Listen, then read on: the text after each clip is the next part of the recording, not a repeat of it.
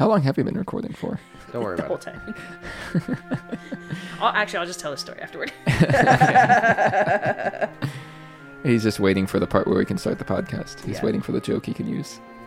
yeah, he's trying to figure out which. And there it is.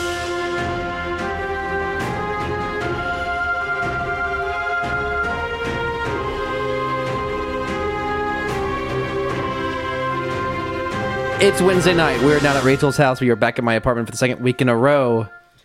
And normally, this is the part where I would introduce my co host by making her say, uh, This is Rebels and Robots, where we talk about Star Wars and Transformers. It always And throws I'm me off Cameron. Every single time. I'm Rachel. And uh, I'm Caleb. Oh my gosh, a third voice on the podcast. In podcast. case you guys didn't know, we actually have more friends than just each other. If you don't include um, cat meowing and sneezing, That's our supervisor. She's not our friend. I'm saying this is the fourth voice. If you don't include that, this is the third voice to ever show up on the oh, podcast. yeah. Um, it's our good friend Caleb, probably our number two fan after Megan, which hmm. um, Offended. I've, I don't know. Uh, you reach, you read it, you listen more consistently though. I have, but I'm bad because I haven't left a review, even though you've asked me to. Hey, yes. Do you review any of the podcasts? You can you can to? do your review live Uh, right that's now. We can or we can save it for the very end. Um, well, I asked for more cat content, and I got it the next week. So you guys are pretty responsive on that. We live to Athena serve. must read the, the comment or something because that was all her. She actually runs the Twitter. That's her. And so this is our weekly chat. Um, I I already said it that we talk about Star Wars and Transformers. Very Star Wars episode, uh, heavy episode again. Uh, talking about the final three parts of Star Wars Visions 2. But we will briefly chat about a episode of Transformers G1 that we talked about, watched today. Um, Caleb's first ever, so we'll get his initial impressions on on that uh, first experience. Live Caleb reaction. Uh huh. But us, cor- of course, we always start off with news, recent thoughts, anything that's happened in the last week. Rachel, do you have anything? Uh, yeah. So, as we learned from Star Wars Celebration, there were some new movies coming out. One of which is Dave Filoni's new movie. Um, that's going to take place between six and seven as a standalone film and tie up a lot of the Mandalorian plot lines. And so the titles come out, and it's called Heir to the Empire. Is this official? I've not seen I've this seen, officially. I've announced. seen multiple sources talk about it. I mean, it wouldn't be. It's not too surprising, so it's not super controversial. Caleb, are you aware of Heir to the Empire? at Not all? even a little bit. So no. is that the name of the first book of the whole trilogy? I believe so. It's Or- the trilogy of books that's like the the original effectively 789 as far as the books were concerned that is the most popular expanded universe trilogy of books after episode 6 that's always what people po- point to as like the further adventures of luke leia and han and their kids um, there's there's lots of different adventures there but that is the one everyone loves that's where grand admiral thrawn comes from who was then repurposed as a main villain in the rebels cartoon Mr. Thrawn. but uh who I have conceptualized for the entirety of the series as a prawn, a shrimp man, if you will. Oh my god. which is- Thrawn the prawn. Can I see a I picture of wish. him? Well, now I got like Google search. That. oh well, he's not a shrimp. I'm a little disappointed. He's He's no, he's, he's not. he's really not a shrimp. He's but not a uh, shrimp. uh, a man can hope. And um, well, we've got a couple different versions of Thrawn the prawn here. This is probably the I best possible hate one. this a lot. But uh, if you just Google Holy search, listeners, if you just Google search Thrawn the prawn, you get plenty of fun drawings. This one's great. Is this the thumbnail Oh, for the video? Look at the this week? Go over one more. Uh, This one, yeah, Oh, Oh, that is the worst. that one's using his body and putting a, a prawn so head on it. good. This someone actually took a shrimp. Oh, horrifying! This one is just a blue prawn. That's a tattoo. oh, what? it just keeps going. Very good. so good. What a gold mine of content we have not mined for this podcast. Google search something stupid and see what shows up. It's a dangerous thing to do, Cameron. I'm glad to know I'm not the only person who thought that he was a prawn the whole time, or thought he should be a prawn. Grand Admiral Pro. Grand Animal. Him and Ackbar could have He a would- have a buddy cop show together, and it's the Undersea Adventures. Oh my of, uh, gosh. His, his, the undersea adventures of Prawn and Ackbar. you yeah, gotta put in uh, and Mandalorian, of course, You because gotta he's going to be in the show. Captain Pro, Captain Crawdad too. We're gonna do prawn. Prawn Just Legacy. throw in, just start throwing in sea creatures. Yeah, shellfish. Anyways, it they've already name dropped the to- the phrase heir of the Empire in the trailer for the Ahsoka show, which we know takes place after Episode Six, um, and we'll have Thrawn in it. And we know that the creators of that show are making a movie at some point that will bring together all the storylines from the various Disney Plus TV shows. Oh yeah, it's all coming. And so, if that movie is called Heir to the Empire, we won't be surprised. But I've not seen it officially confirmed. Also, as we are pretty well aware, a lot of studios will change what their plans if the internet guesses a thing. So it's possible that was going to be the title. Now that it's been leaked, I can see Filoni, out of spite, change the title of the film. You could change it to uh, something something to throw off the scent. Maybe you could call it something like I don't know, uh, Blue Harvest, perhaps. I've heard- because they are going to uh, harvest his blue skin and for for various for gumbo, purposes. for the shrimp gumbo. Very good. Yes. Okay. So, anyways, I'm still convinced he's a prawn. moving on. Um, I have a screenshot here from an article, and so uh, Freddie Prinze Jr., uh, actor from the '90s. I have the Most people same exact probably know him for playing live action Freddy in the two live action Scooby Doo's movies. That's exactly where I thought. Yeah. Okay. So that's where you know him from. So you know who I'm talking about. Yes. Um, he is also the voice of a popular Star Wars character named Kanan from the uh, the Star Wars Rebels His cartoon. full name is Kanan Jarrus. Excuse Thank you. Also known as Caleb Dume. Doom. Do- uh, Doom. I've Sorry, heard- Caleb Doom. The story behind the bit, I've heard the bit on the podcast, and that's my only reference to this guy. Who to would this name guy. someone named Caleb? That's something we actually said in real life, and then realized that we know someone named Caleb. We're like, oh gosh, imagine being named Caleb, and immediately went, oh. Um, And so maybe and- this uh, guest appearance is just uh, retribution for that. Mhm, You're paying. precisely. Sorry, apology. precisely. And so he um he's the Jedi of the show, um at least in- initially, and then there's a second Jedi um very quickly. But he um spoiler alert dies at the end of this of the show towards the end of season, Season four. four Rebels spoilers. and he uh, sacrifices himself. So it's a very noble end, very emotional end. It's pretty much the final catalyst for all the characters to make the final push. I feel and have victory towards the end of the show. Side tangent. It's very important to note that on my first watch through of Rebels, I was midway through season four.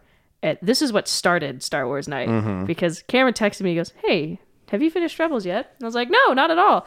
And Cameron goes, "We should watch. we're- We should watch the rest of season four. And I was like, "Okay." and we sat down to watch it. And the first episode is that Jedi Knight episode. The first episode we watched We together. watched yeah. together.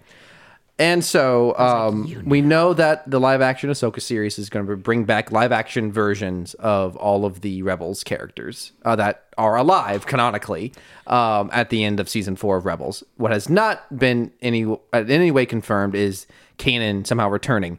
He did Somehow. briefly return. You hear his voice at the end of episode nine when Rey is like about to die and she hears all the Jedi voices in her head. Oh. Um, Kanan's voice is mixed in there. Um, and he also reprised the character in the first episode of Bad Batch as a young Jedi during Order 66. so he has played the character twice in some form since his death. Um, one after, one before. Um, so he was recently asked if he would be in the Ahsoka show, and this is what he said: um, "I was asked to voice Kanan in the Bad Batch. I feel like every time you hear Kanan's voice since Rebels ended, it really kind of dilutes his impact. I didn't want to do Episode Nine either. I was asked as a favor, but I feel like all their favors are used now. Interviewer: So no Ahsoka, Prinze Jr. No Ahsoka. I'm done with Kanan. I'm too old for that stuff. Now, there's two paths you can interpret this quote. One, if you've ever seen an interview with Prinze Jr., he's a very sassy boy. uh, he goes he goes mouthing off. He he um, spread something that was just blatantly untrue. I don't know if he knew thought it was true or not about um, Dave Filoni, the cre- one of the creators of the Clone Wars, directing the Vader hallway scene in Rogue One. It just wasn't true. He said that wasn't true. He want he he'll go off uh, making fun of people's interpretations of Star Wars. He's great. I love him. So this is very much in line with his the way he would behave. But also, Daniel Craig famously said he would have nothing to do with Star Wars, and this was well after he had already shot a role in Episode nine, seven as a stormtrooper. So that was when he was asked about Star Wars. He like dismissed it and said he would never do it, and said he hated Star Wars, and it was a it was a way of it was a you know throwing people off the trail. So I can definitely see that as well as they're trying to protect this. They haven't announced it yet, so if he is indeed in the show, it would be a big surprise. I can see him saying this as a way to throw people off, but I, I can also see him uh, having this being his true feelings as well. Rachel, what do you think? Did you read the rest of the quote? Uh, no, I guess not. This is so. This is a bit condensed. he goes, I'm too old for that stuff. I grew up watching Star Trek more, anyways. They had sex in Star Trek, man. Nobody's getting laid in Star Wars. Wow, yeah, this this Which article is buries the hysterical, lead. considering, first of all, the end of Rebels. No, okay. Caleb just gave me a very wide-eyed look. I should, for context, for context. it, it there's a time jump and himself that his character Kanan and another character have a child. So there's an implication of procreation, but nothing is seen on screen. Andor. The the listeners should know just how very ignorant I am of all Star Wars content. I Yes. am just the least qualified person to be on After this the new segment, I was going to have you give some background on your relationship to all this nonsense. I, the thing is that I just read that quote and I can he- I didn't even watch an interview. I can hear Freddie Prinze Jr. saying that. Uh-huh, Like totally. in my head. Maybe it's like a like a Harrison Ford kind of a thing, where like he just you know is just grouchy the entire time, but then once they add enough zeros to the end of the check, he comes back and does whatever they want. I would love the idea of of Fred, Freddie Prinze Jr. being the new Harrison Ford in Star Wars, except for he just he goes on. He's gone way too deep on interviews. Like whereas people ask uh Harrison, like I think famously after Episode Nine when he he briefly appeared, someone asked him if he was a Force ghost, and he just said, "I don't know what that is." Can't, can't, uh, Freddie Prinze Jr. couldn't pass for that. He's already shown that he knows way too much about Star Wars. They kidnapped him off the side of the street and brought him onto the set and wouldn't let him leave until he until he did his two minute cameo with Adam. I think I think in the interviews I've seen, Harrison Ford gets along well with Adam Driver. Yes, yeah. I'd like to think everyone gets along well with Adam Driver, except for Edward Norton, who's uh, notoriously just bad to work with. Have they been in a movie together? I don't know if they have. I feel like they wouldn't get along though. I thought you just asked Caleb if he was in a movie together. Oh. Like, You've been in a movie with what have you been doing this past year? Uh, well, you know, Edward Norton famously is in the local uh, film scene. that we don't live in. We don't live in- I can mute that if you want. I'll mute it. I'll mute both instances just because it'll be funny, and I'll leave this bit in. That's so, good. uh, I should have so, doxed. So Caleb before. So uh, what what bits do we not do? Uh, typically last names and geographical locations. Also Caleb. what words should we not say on the pod? Uh, swear words and any identifying information. Speaking of identifying information, I got one more bit since I'm already at it. Oh, go for it. Uh, Dave Filoni is extremely similar to my uh, contracts professor, and Is it the that's hat? well, just like the name it sounds extremely similar, which maybe means I'm Ah. sidestepping the rule. It sounds similar. I'm not saying what part sounds similar. However, you should know that this guy, this this professor, oh my goodness, he was like just the most authentic of our professors. Like every emotion that we felt as a student, he just would like nail all the time. Hmm. Like he, we we sat in on a Zoom call at the very end of the semester, and it's like our last time to study before the test, and he's like, "Why are you guys here? Do you guys think like there's some secret sauce or something? Do you think like you're just gonna get rid of reveal or something? Like go play outside or something. It's nice out. What are you guys doing here?" So yeah, he would he would frequently call it out, call us out. So every time you've said Dave Filoni on this podcast, And that's immediately where my mind goes. That's fun. Um, and we, we love that professor. So uh, shout out to him. Who he he'll never listen to this podcast. There's no way he, he has no interest in Star Wars or Transformers. um, but I can't say the words UConn Husky, and we have a chance that he might listen. Oh, interesting. Well, that would. I mean, Filoni, Dave Filoni, is obsessed with wolves, and wolves and huskies are pretty similar. So there seems to be a common thread there. He does like wolves. Anyways, uh, what other news you got, Rachel? Um, so this wasn't necessarily news, but I went home this past weekend for Mother's Day. and I was talking with my mom, and we watched a couple episodes of Mandalorian season three. And my mom brought up, and she she was actually shocked that I couldn't remember if we'd talked about this on the pod. This was from uh, I think it was episode chapter twenty of season three, um, where the Armorer is monologuing to Grogu, and we get you know, of course, the infamous Order sixty six scene. Sure. Um, and so my mom, uh, mom was like, I, my mom was actually gobsmacked that I don't don't remember picking up on this.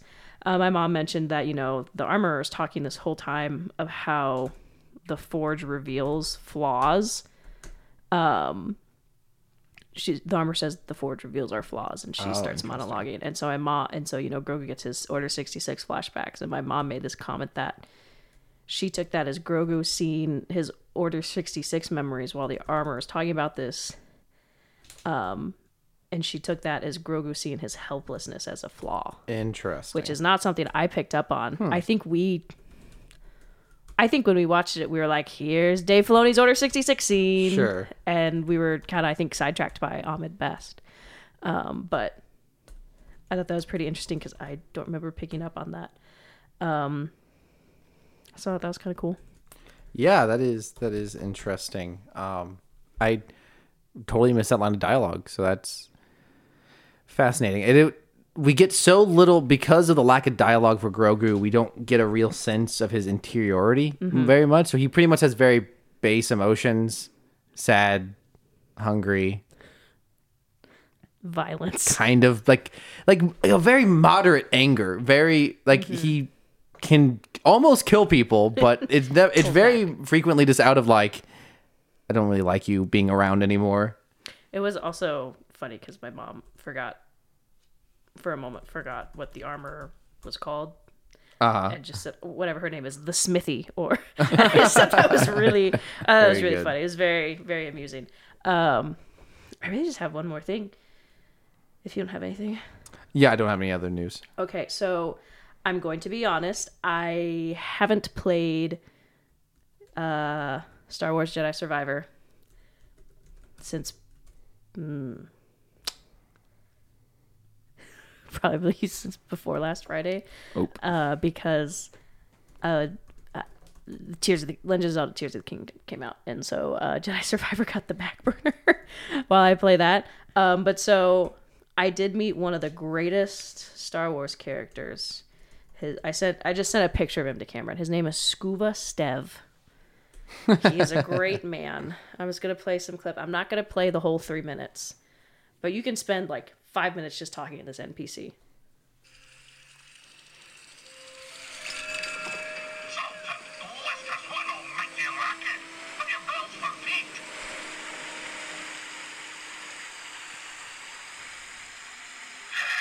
What's your name, lad? If I'm to hold a grudge, best to know the name. I'm Cal. Really small. Speedy one. My bantam old mum dubbed me Skoova Stev. Skoova the Fisher, am I? You know, there's a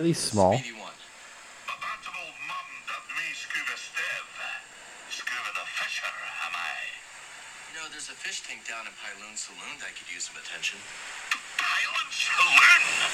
That'll have infested watering hole down in your valley. All right, all right. Did I? Ah, fine, twas farm. I'll do it. Meet me at the saloon and we'll appraise this so-called tank. That that that's it. Skoova Stev. It, it's Skoova recruited after you speak to him. Um, and so Skoova Stev is a. well, he's just a little guy. Um, he's a fisherman, and you can talk to him, and he will tell you fishing stories. What a fantastic NPC. He's so good. He's the best NPC. NPC. If anything happens to him, I'm going full Sith. No mercy. Now you both have played the first game. Is there a lot of content like that in the first game where you just interact with NPCs? Oh gosh, not nearly as much. No. no, not not really at all. So- maybe maybe a couple of NPCs you can talk to like on Mm-hmm. your ship and it's once. You can talk to all the NPCs multiple times. Enough to the there's so much in this game that I'm honestly almost kind of overwhelmed by how much there is to do. Oh my goodness. I got my first side quest and I was stunned. I was Like like, a side quest in the game. there's multiple. Oh, Caleb, how, how does this make you feel? Someone who completed the first game, does this interest you in playing the second one? you know, Knowing if that I they're just had Scottish. any time at all for video games, yeah, maybe, yeah. I'd Now hear me out. You can give Cal a mullet. Ooh, that definitely changes the opinion of the game. Can I do which an- direction? Can I can I do just anything else in that game? Uh yeah, there's a lot of hairstyles. And then my interest still remains fairly interested now. and you can choose his beard length and his clothing. You can customize this man up the wazoo. I didn't realize that Cal Kestis could have a beard. That Yes. certainly uh, intrigues me into playing this game. You can put you can put him in a full beard, and it's honestly kind of jarring because uh, I think it was Cameron Mon- Monaghan. yeah, I'm just like, whoa. he is a baby faced man. He, w- the stubble looks really great. The full beard looks. I, I think because I'm so used to seeing regular Cal in the marketing, when I see full beard Cal, it's like I'm like ah, jump scare. I I did see a very funny comment where someone um gosh I can never remember his name. He he plays Adam Warlock in the new Guardians movie. Um he played Eustace in uh the Dawn Treader. Oh, Um someone made a comment and uh I think I have to look this up or it's going to drive me nuts. He's he's famously known as eyebrows man. yes. Yes. He's got some very good eyebrows. Um Will Poulter. Yeah. I saw this funny tweet where someone was like, "Oh my gosh, if they do a live action Cal Kestis, they need to have Will Poulter. They look so much alike." And all of the comments were Cameron Monaghan, the actual man who plays him. Yeah. and I don't think the person who posted it realized that he that Cal actually has a His model real after a real person. Yes. Yeah. I um while I was watching Guardians 3, I was sitting there thinking, this guy has got a really good week. He's a star of Star Wars Jedi Survivor, and he's a major character in Guardians 3. And Oh after my a while, I was like, gosh. I'm actually not sure if this is the same It's guy. not. it took me a while to figure. I had to look it up. That's really fig- funny. confirm. I've never pieced those two guys together as the same person, but now that you mention it, they are very similar. Yes. It's the hair. Yes. It is the hair and the There's brow. only so many famous gingers, so and they're like about the same age. And um, what else? What other news you got, Rachel? That's it. Okay. Um, well, before we move on, I would like uh, for Caleb to uh, to introduce himself by just what is your relationship to all this nonsense we're talking about? Um, my name is Caleb, and I am, oh, man, I, I, uh, I'm so busy right now. I'm a, I'm a law student somewhere that I can't dox, and that eats up just all of my time. And so I am, I am good, good friends with the hosts. You don't want this following you into your your professional career.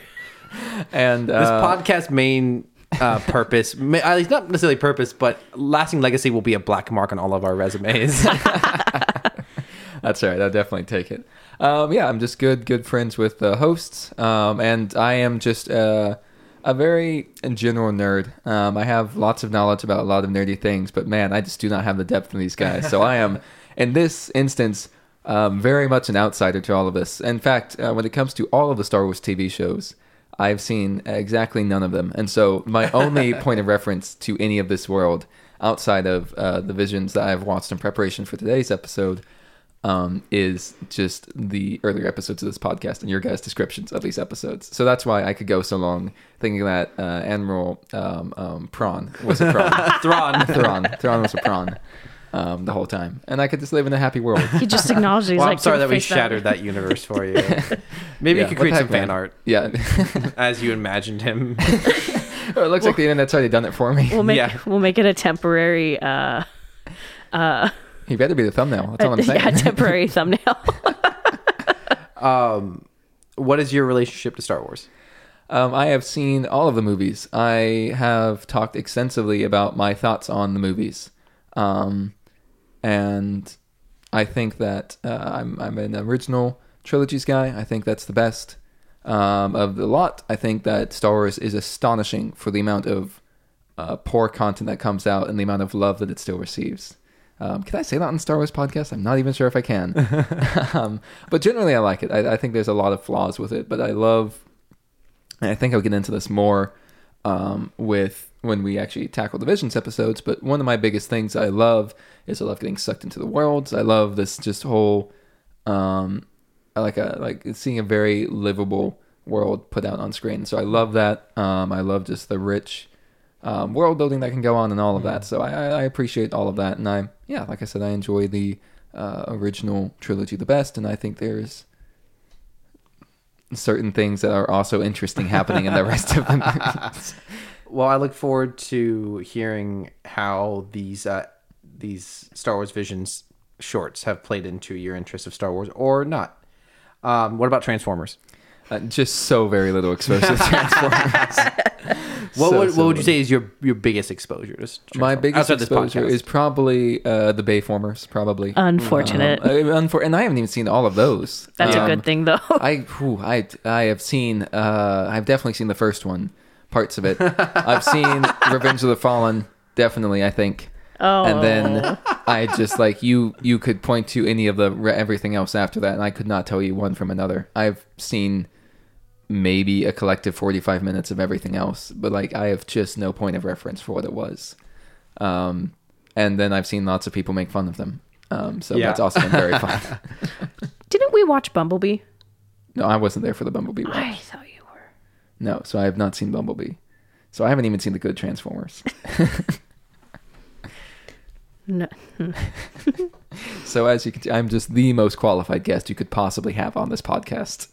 And so that transitions us nicely into the first topic for the day, which is discussing a classic episode of the original Star Wars Transformers cartoon, um, which is Caleb's first ever watching of any episode. Um, what what's the name of this episode, Rachel? You picked it. I did pick it. The girl who loved Powerglide. And I'm going to be up front. When we were trying to decide how we were going to incorporate some of the Transformers G1 episodes in, because we're you know trying to decide do we really want to sit through 60 episodes of this thing? um, and you said, "Here's the thing: pick out some good ones." This is the first one that I thought of. The first immediate one that I went, we one." have to watch this one. It's been on my playlist for a while. Okay. And what was the name? The girl who loved Powerglide. Okay. Yeah, sorry. I, a bit of a I'm, I'm, making a dumb meme while Oh. you're talking Oh, uh, that I will I will share later in uh, meme minute. Um, but it's longer than a minute. Meme master second meme parsec. Oh, um, gosh. And uh, what would you say is the main uh, concept of this episode, Rachel, that you forced us to watch? Um, first of all, forced? No, I told you. First of all, I'd like to put it on record. Write this down. I'm writing this down. This is going to be notarized. no, I'm not a notary, but I will write it down. I had a list, and I said, "Do you want me to list the names?" And you said, "No." Surprise me. Hey, we all make So- mistakes. That's So- true. Uh, multiple times, actually, she asked uh, for Cameron's opinion. He said, "Surprise me." I was like, "Are you sure I have like three good ones? What do you want?" No, don't tell me. Just let me know. I was like, mm. "So, um, the main plot of this is so we focus on really kind of, I think, up until the season, uh, secondary, almost possibly tertiary character, um, Powerglide. He is a he's an Autobot. He's red. He's a jet, and so he ends Which up surprised me. For I thought the Autobots were all on the ground all the time.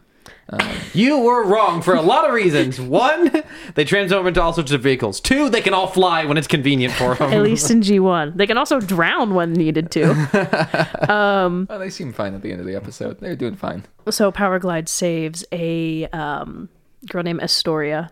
I, right? Is that really? her- I thought it was his story the entire no, time. As- Oh, I, Astoria. need, I need to bring this on Astoria. IMDb. Astoria, who is the um, heiress of a tech giant company after her father died, and the Decepticons want the secret tech formula, the secret Krabby Patty formula. I don't know. Um, and so the whole episode is kind of a game of cat and mouse of Powerglide trying to return her. And the Dece- Decepticons trying to capture her. I, I think and it's all that. really more of a story of a girl who's looking for a good burger, which I can, This I is can, story of uh, a girl. I can, I can sympathize with that. At And some points, I can sympathize with her in and the quest for she's- a burger, She's got the hots for Powerglide. which is something I cannot sympathize with. and this, for me, this is the standout element of the episode. You have to describe these two characters. One, Powerglide sounds like classic Inspector Gadget. Yes, He he talks like a like a 1930s hard-boiled detective. very good. Yes, exactly. I was thinking like a carnival barker kind of a thing, but I think you nailed it with the detective. I think I think we might need to play a clip. Let me let me see if I can find a clip of his voice. Uh, and You should how, do, you should do the clip where they're standing under the uh the interstate bridge a couple minutes in. and and the I've already forgotten her name. Astoria. Astoria. How would you describe her?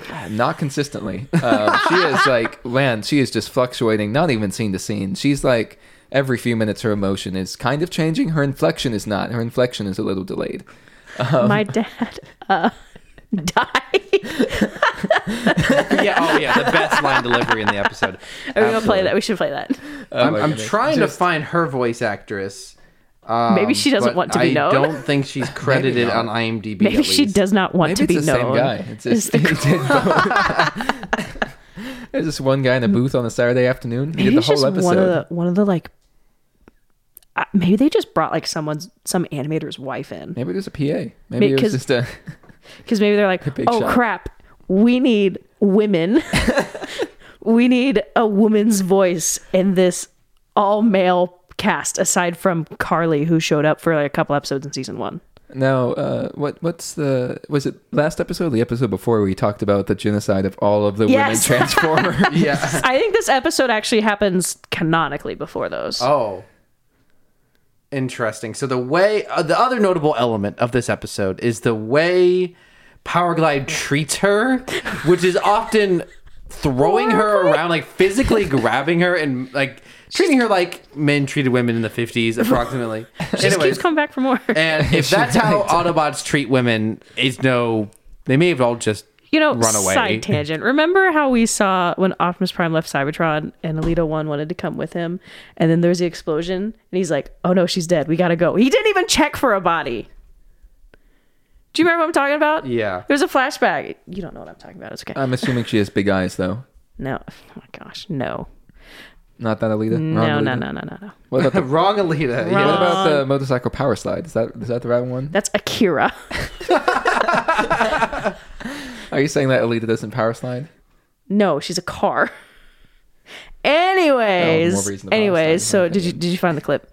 Just a second. Okay, I I finally found the actor. Her name is Astoria. A S T O R I A. And It's just a story. Is it? That seems like an incredibly lazy name. At The the same same she has any notable voice acting. I'm just gonna talk This over is her- Caleb. is- We're gonna bring him on the show just to talk This over is her him. magnum opus. yeah, she um just a lot of just like one episode television appearances. Nothing jumping out at me. Anyways, um yeah. So here's a clip. That was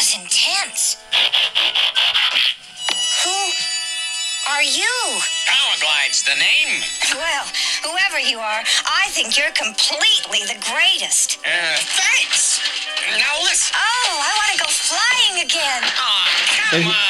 Uh, It is at that moment that she attempts to jump up and like grab onto his arm, and he just flings her down. Which, if it On the were ground. if it were a real twenty foot robot and a real woman, she would be paralyzed. Anyways, however, Powerglide is not 20 feet tall. In fact, he is. He's a small boy. he is a small boy. it depends. Well, it, Depends on which no, shot. yes, he is definitely twenty feet tall. Look at that guy. In this frame, at least, there's another frame later in the episode where he is riding on a carousel with her, and he's probably like three feet taller than her. Will you shut up and listen? I gotta know why those goons were after you. Who are you? I'm Astoria Carlton Ritz, chairman of the board of hybrid technologies. You run high tech? Yeah, see, like my father died, okay? And he left. and that's that's the the crowning jewel of line delivery right there. My father, he died. Very uh very Christopher Walken esque with the unnecessary pause in the middle of Uh, Powerglide does not wear a fedora, although I'm sure you listeners are imagining that if you haven't seen the episode. he does not, but but he should. Um, and you're correct for imagining that in your heads. So this episode was rife with animation errors, and there was one in particular that Caleb caught uh, that he, we all just loved. Caleb, do you want to describe that for us? Oh man, there is there Narrow is- it down. okay, if I'm thinking the one you're you're referring to, so part of it was they're they're on top of a a somewhere that's flying, and and he has to get her to safety, and so he said he I don't even remember the line he delivers, but he opens up his hand and there's a parachute there, which distracted Cameron, so he didn't catch it in time because the parachute animation is itself something to behold. Because it's not when Caleb says a parachute in his hand, you presume a big sheet just sitting in his hand. No, no, it shoots out of his hand and then remains perfectly vertical, as if it's like just been. They, I mean, that's what they did. They drove. They drove. They drew a single frame, just one frame of a parachute, like an ice cream cone, and it's just like it had this hysterical like zook parachute uh, sound effect when it shot out of his hand and just stopped there.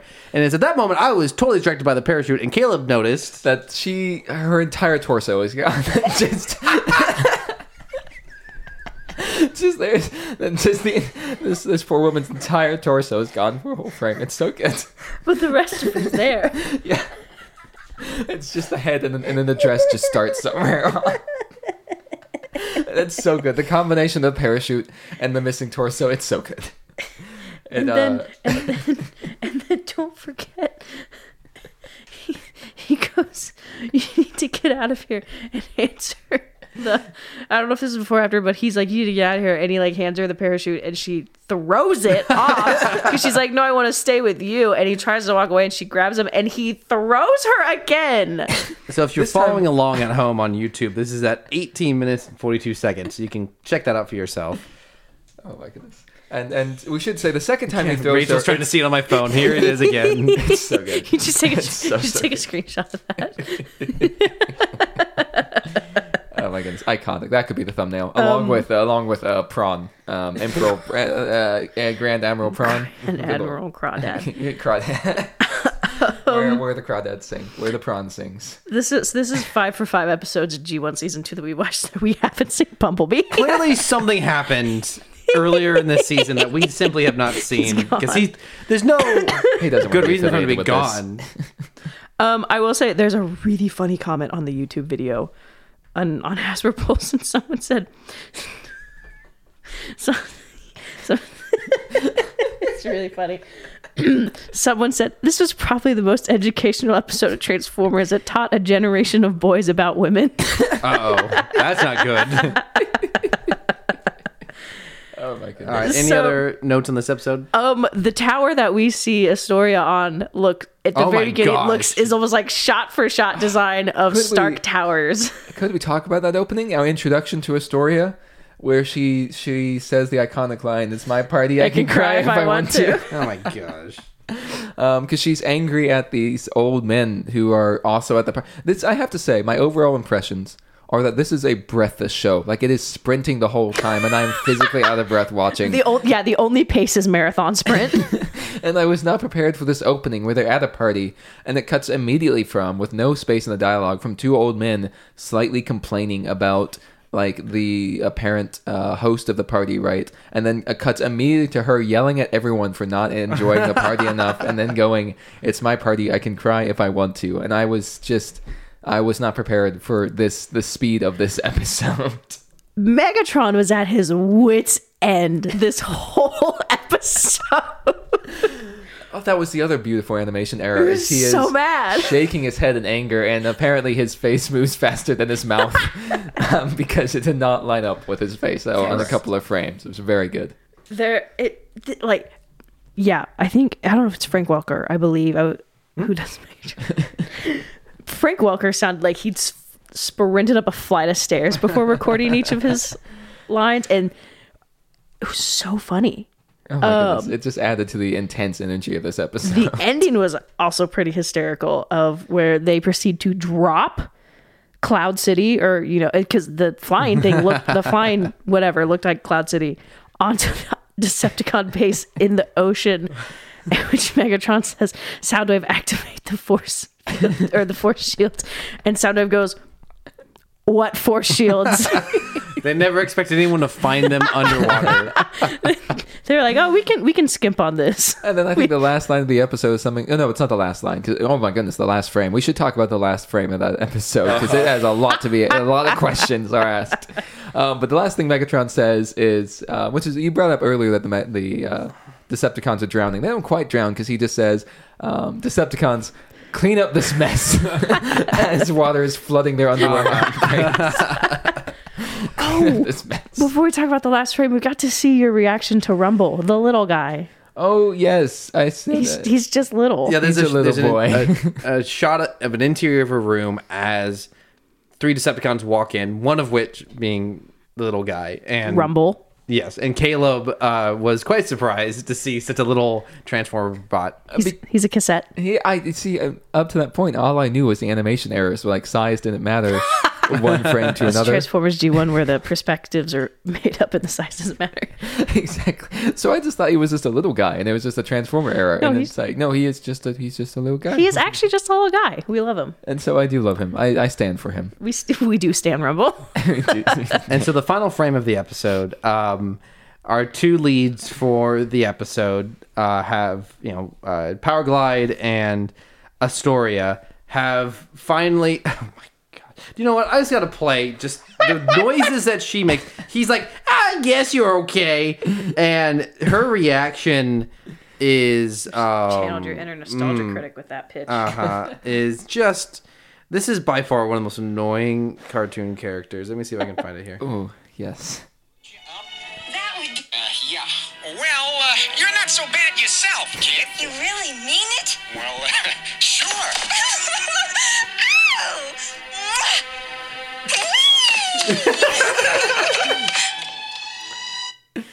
Uh huh. So, anyways, Fan behavior. Oh my goodness! And then the last frame of this episode, he he walks. He, it's it's our lover boy all alone.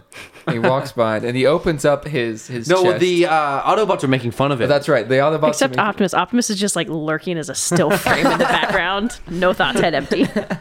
and he, he walks away from them after threatening to beat them up, right, for making fun of him. And he wa- and he walks into the. I'm gonna assume it's a garage because where else are they gonna live?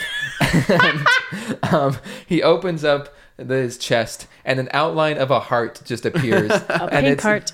A pink heart, and the implications of this relationship between an Autobot and a human are just.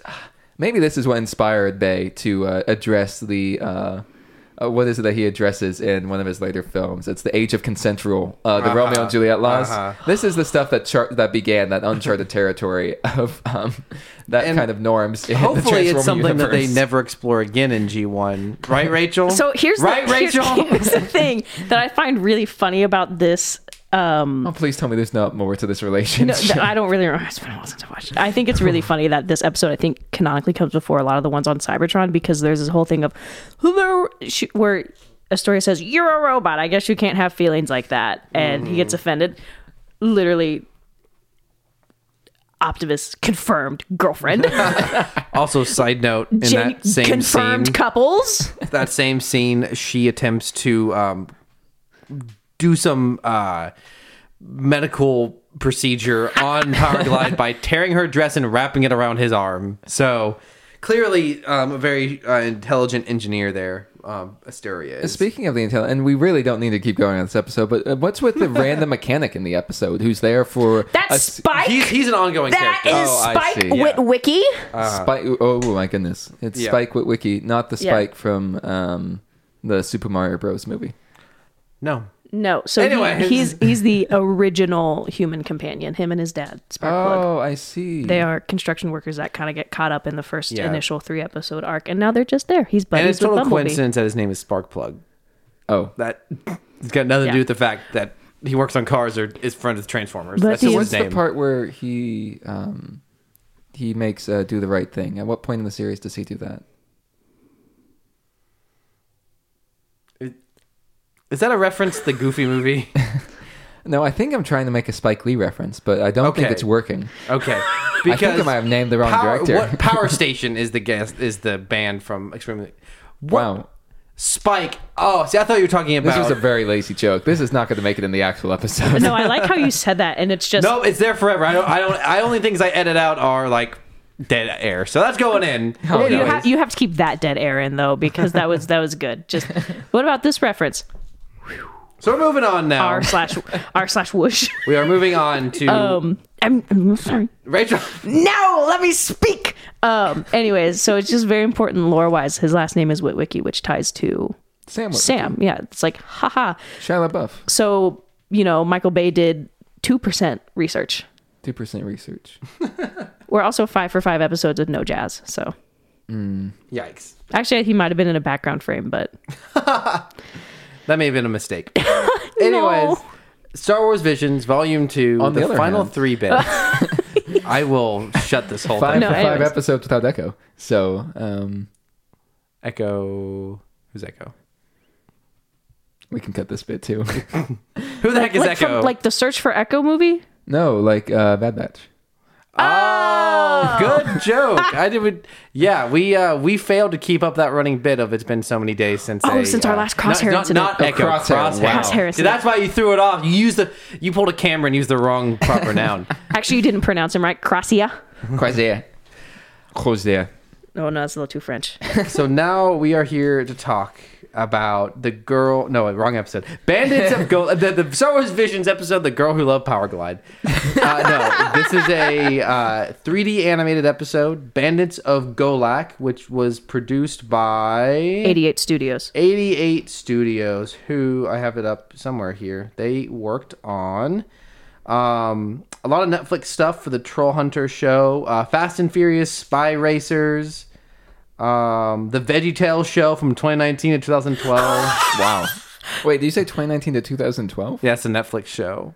2019 to 2012. What did I say? 2009? No, 2022. Sorry. Oh, That's the- Oh, so this is back. Oh, so this is back now that that's under Big Idea, Yeah. but not with the original creator. I did not even know this was a thing. Oh, didn't I, I this- can tell you all the lore later. Oh my. Okay. So, anyways, so they work a lot with Netflix, um, and I think for me that shows in the quality of their animation, personally. Well, we'll get into that in a minute. Um, the animation is roughly Clone Wars Bad Batch style. That's what I have in my notes for distinguishing Yeah. Animation. I wrote Clone Wars style, but more fluid. almost less- too fluid. It, I it's would very, say very, very smooth. this episode, I would say, falls very frequently into the uncanny valley. It also, I don't know if you guys know this. I can't remember the producer, but you know that those like that like uh Walking Dead video Telltale Games. Oh, yeah, yes, it's yes, got yes. a little bit of a cell shading it look feels to it. very Telltale Games, and it also feels like when you put Star Wars: The Old Republic on the highest graphics. Those are my three comparisons. and um, we've got two main characters Charuk, who is played by Suraj Sharma, who was in The Life of Pi. Um, he he is the main character in Life of Pi, actually. Oh, um, he's in The Million Dollar Arm, and he is in Happy Death Day 2. Oh. Um, he's a recurring character on How I Met Your Father. So rather prominent live action actor. Um, probably shows why I don't think he's a very good voice actor, but um, that's that's my opinion. Um, and then his little sister is uh, Rani, Rani. and let's see if oh I don't. She's mostly there to say Charuk. yeah, uh huh, and something about candy, sweets, or what she what she keep Sweets. calling it. Yeah, There's a lot of lollipops in this episode, and it kind of makes me uncomfy. Like I like, I kind of like lollipops, but there was a lot of lollipop munching, and maybe it's different in space, and there's like all kinds of nutrition. But I'm just thinking maybe it's because I went to the dentist today. they today. keep referring to I'm it like- as food, Yeah. and it, mm. I'm just Um, like your poor teeth. That's all yeah. I can think about. Munch. and so they're on a they're they're clearly some sort of uh, refugee from something, um, and they're The Empire. um, oh actually I I want to look up exactly where the studio is from, um, I and kept feeling there was an Indian flair. to yeah, it. or potentially Yes. like Pakistani. yes, Um, let's see if I can if I can pull them up here. 88 Studios. Let's see. Wait, was it 88 or was it? yeah, it was 88 88. or 88 Productions, maybe. No, I thought it was 88 Studios. No, I think you're right. It is 88 Studios. 88 Studio Ghibli movies. Let's take a look. Studio Ghibli hasn't made one Um, of these, right? Nope. 88 Pictures. 88 pictures. They Studio Ghibli, Ghibli did do a short about Grogu though. Oh, oh, that would be fun. Has Oh that yeah, been I've covered on the pod? never uh, I know I, for, I forget it exists. I I've haven't never seen, seen it. it. I haven't seen it. I, ca- I remember seeing like, oh, that's cool, and then immediately forgetting about it. Nope. I'm not seeing a whether uh oh India. There it is. Yep. Okay.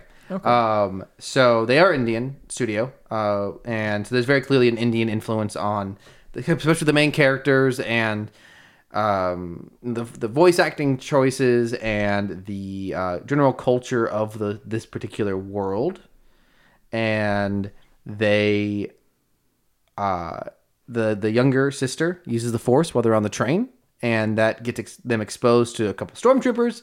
They escape off the train in a action scene while some like freedom fighters attack the train, and they end up in a small town where there's supposedly someone can help them, and then there's an older woman there, and then sh- again the uh, the young sister, whose name I'm blanking on. Um, Rani. Rani, thank you. Uh, uses the Force again, and at this time, um, an Inquisitor shows up, played by an actor named Neeraj Kabi. um, who has not been anything I recognize. Um, I'm guessing this is probably a lot of Indian cinema. Return of the helicopter blades. And um, he then fights the old woman who reveals her cane turns into two lightsabers. That's cool. Uh, and Good lightsaber fight. What- I was a fan. what are the kind of stormtroopers that are with him? Purge troopers. Yeah. I believe sick. they're almost phase two. Oh, interesting.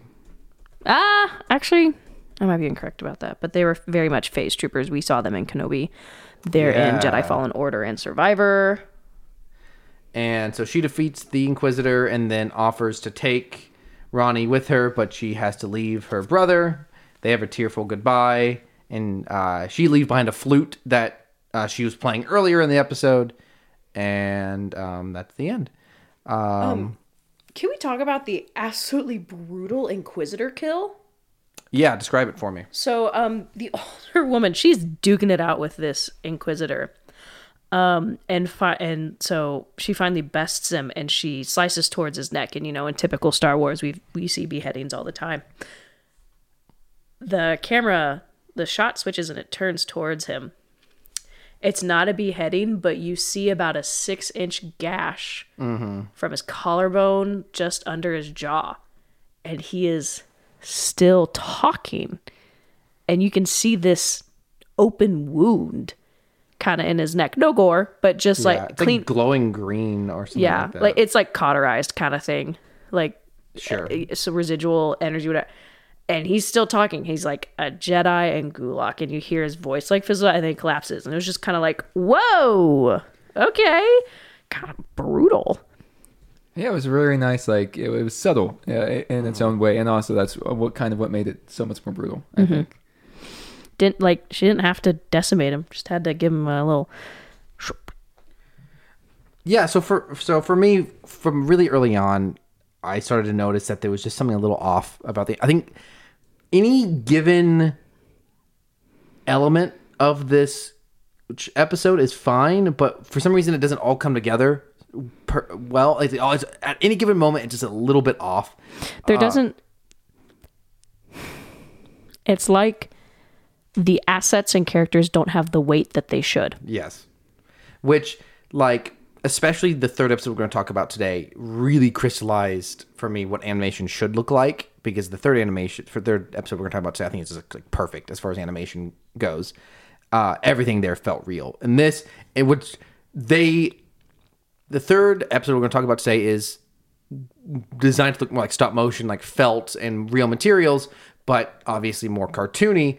And that almost makes it feel more real. Where this episode has this like hyper realistic element to the the texturing and the characters' faces, and that to me is why it falls into the uncanny valley because it it's trying to look real yet also maintain a level of cartoonishness because it's in that Clone Wars style, and that just like was so distracting to me the whole episode. From, between the, the characters' lips never quite perfectly matching the uh, the lines of dialogue, and the voices never quite sound like they're coming out of the characters, and that's where like I think on paper the the lightsaber fight's really exciting, but because no one is really moving like real people, even though they look like real people, it's just a strong disconnect, and I just kind of lose a lot of interest in what's going on. I feel like the lightsabers were what had the most weight Sure. on them when they would impact. The impacts felt heavy. Mm-hmm. I think the rest of it was like a little. It's it felt kind of floaty, but overall, I enjoyed it. Yeah, I thought it was pretty good. Um, it, yeah, I, I think I agree with a lot of the sentiments of not coming together. I, I felt like I ended this episode and I was like, oh, that was pleasant enough, I suppose. We did see a gonk with arms, We Th- did. That was notable for sure. it sure. gets gonk armed points. gonk. Um, so this might get the best gonk appearance of the of the season, I think. and there's all these so there's clearly a lot of if not specifically indian middle eastern uh cultural choices being made here for the aesthetic of the episode which i think most works for the inquisitor's design because it's more mm-hmm. blended with pre-existing star wars mm-hmm. imagery so it's a nice blend but i think outside of that it's a little too real world which for me separates it from star wars it's a little it's trying a little too hard to infuse real world mm. culture. Whereas I feel like t- traditionally Star Wars picks and chooses. Like what's amazing about the original trilogy is it draws not from just one thing. It draws a little bit from Japanese stories. It draws a little bit from World War II films. It draws a little bit from like science fiction serials. It's like it's piecemealing together inspiration to create something new. Whereas this is just like almost entirely, you know, like a, a Middle Eastern sci-fi fantasy, which is totally fine. But for me, it separates it from the Star Wars world a little too too many steps. Granted, a lot of Padme's outfits in the prequel trilogy were heavily, heavily Eastern Asian. In The prequel trilogy, the trilogy. prequels. A lot of her queen outfits, Oh, sure, yeah. The, heavily, heavily and influenced. there's a lot of reasons why I don't like the prequels. All I'm hearing is that if we have Indian Star Wars, that means we could have a Darjeeling Limited Star Wars, which means Wes Anderson Star Wars, and I am always here for that. he would never do it, but I am always actually.